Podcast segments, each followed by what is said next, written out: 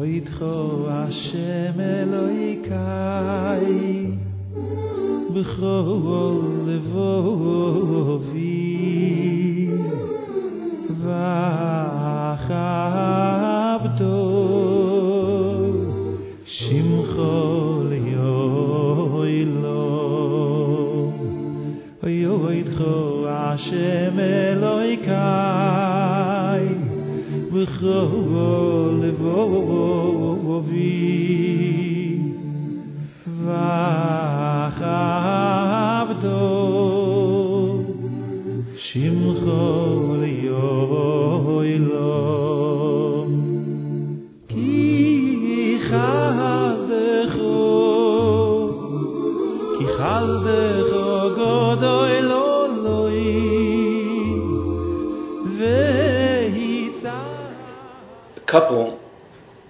young couple, once came to see me, and uh, in our conversation, they tell me a story of how they've been married for four years. First three years, they struggled in wanting to have a baby.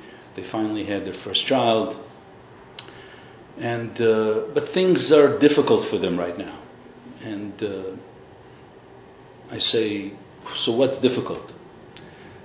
So he says, Well, what's happening is that for the last eight months, my wife has been laying in bed for days on end, totally shut down, not wanting to talk to anyone. Um, she'll be there for three days, and then hopefully she'll come out. We've gone to a psychiatrist, we've gotten some medication, psychotropics for to help her mood, but it's not really helped, and it's becoming very difficult. Our embarrassingly, embarrassingly, says to me, our intimacy has become very difficult for us, and uh, we don't know what to do. And we really love each other. We want to stay married. We want to make it work, but something is wrong. So she says, I don't know what's wrong with me. I don't know what's happening. Uh, I just sometimes can't get up in the morning. I don't feel like talking to anybody. And not understanding what's happening with her. So, in a suggestion that I made is maybe that the wife come in and talk to me a couple of times on her own to see it, what it is that's going on in her life. Anyway, after some discussion and some conversations with her, she started talking about something she remembered, but really didn't pay much attention to what it is and how it is that it affected her. And she tells the story how she was molested when she was a child of four, five, or six, she wasn't sure, but on a yearly basis by this old, very holy man who would come to visit their home. He would come into her bedroom, pick her up, and bring her into his bedroom. And unbeknownst to the family, nobody even suspected anything. Nobody even dreamt of this possibility very close to the family. And now, after some 23, 24, or 25 years, it's causing havoc in the family. She's having a difficulty with her intimacy because she starts remembering of what went on when she was a child. Another story. A, um, a young boy, 13 years old, comes in with his dad, and the dad starts telling me that he's very upset with his son, he doesn't know what to do, something's wrong. He used to be such a good boy, he would pay attention to the learning, he would pay attention in the davening, he would he would participate and, and was very enthusiastic, would uh, reach out to people in his community. Suddenly, everything has shut down. He's not interested in anything. And the father is sitting there with the mother complaining that they want him to to sit and learn, they want him to daven, and he is not interested in doing any of that. And they don't know what's wrong. So I turned to the boy and I said, You have any explanation of what's happening? He just looks down. Do you want to talk to me alone without your parents? First he says, I don't care. I have nothing to say. So I say to the parents, why don't you step out, let me talk to your son. And after 20 minutes of nothing, nothing's wrong, I'm just not interested, he starts telling me about one morning that he went on a regular basis to the mikveh and this one man forced himself upon him with nobody there and more or less ripped his life apart. He says, I'm not interested in doing anything anymore. In fact, what I'm interested in doing, I don't even want to tell you. And his life completely went upside down. Chances are, today, I mean, as far as I know, Shabbos is not there, Kashrus is not there, but the parents are worried about his davening, worried about his learning, and they're keeping him in yeshiva. And I, I told him this, you know, this interesting story that I heard once about the Chafetz Chaim, how this man once had a, uh, you know, big store. He had, uh, he sold refrigerators, he sold stoves, he sold uh, also um, uh, uh, small wares of, of, of towels and, and, and uh, all kinds of little sundries. And he also sold candy.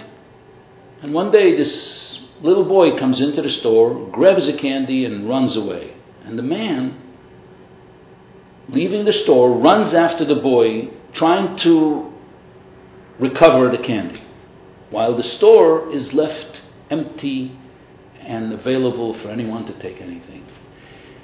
And the meaning of that story is that sometimes as parents we are focusing on things that are trivial and compared to the importance of what's going on in our children's lives. And in particular, in this case, where the father was, was, was pounding on the boy to daven and to learn, where what was really happening is this child was almost not interested in doing anything and wasn't really wanting to tell the father what happened because there was no communication and no ability for the boy to tell the true story. So I just want to tell you tonight, as we begin our series in abuse, about what happens, like in these stories, with children who are unfortunately sexually abused. And I want to talk about five things. Number one, the usual effect of sexual abuse is the difficulty in forming a long term relationship, which is not only affecting the immediate relationship of the husband and wife and the possibility of the marriage breaking, and when there are children involved, the cause is catastrophic. The effects are catastrophic. Number two is that when a child, man or a woman, young boy or a girl, are sexually molested, they have a risk of sexual risk taking. Um, it may lead to contracting sexually transmitted diseases, including AIDS, and the involvement with substance abuse happens here too. What some studies have said there's there's actual physical complaints of physical symptoms with children who have been sexually abused.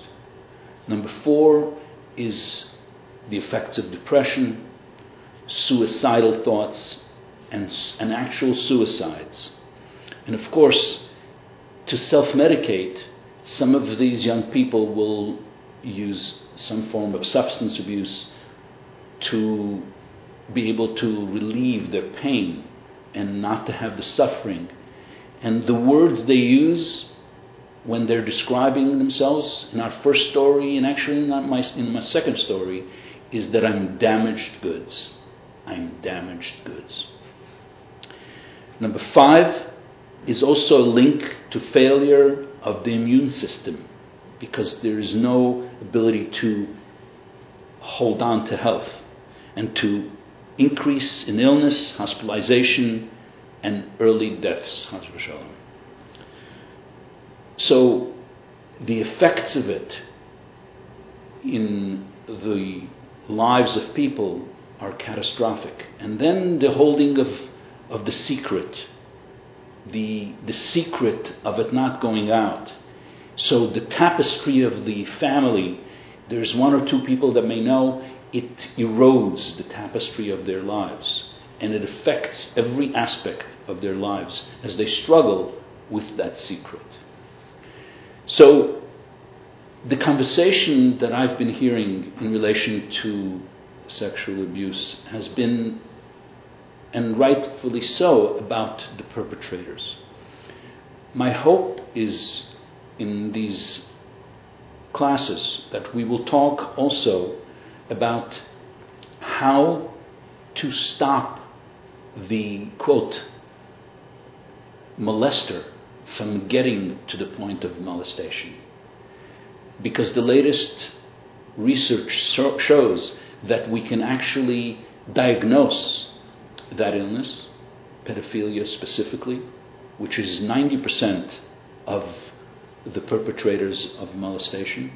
And if diagnosed early, because most of the kids that most of the molesters started at before 20, it could be helped. And hopefully, in our dialogue here, we will be able to begin a process of healing and a process of stopping molestation in our communities. Um, again, I would like to ask those of you who are interested to please write in your questions. Um, under my name, there is also my email, and I will keep the emails confidential, and I will try to address in the next couple of classes answers to your questions.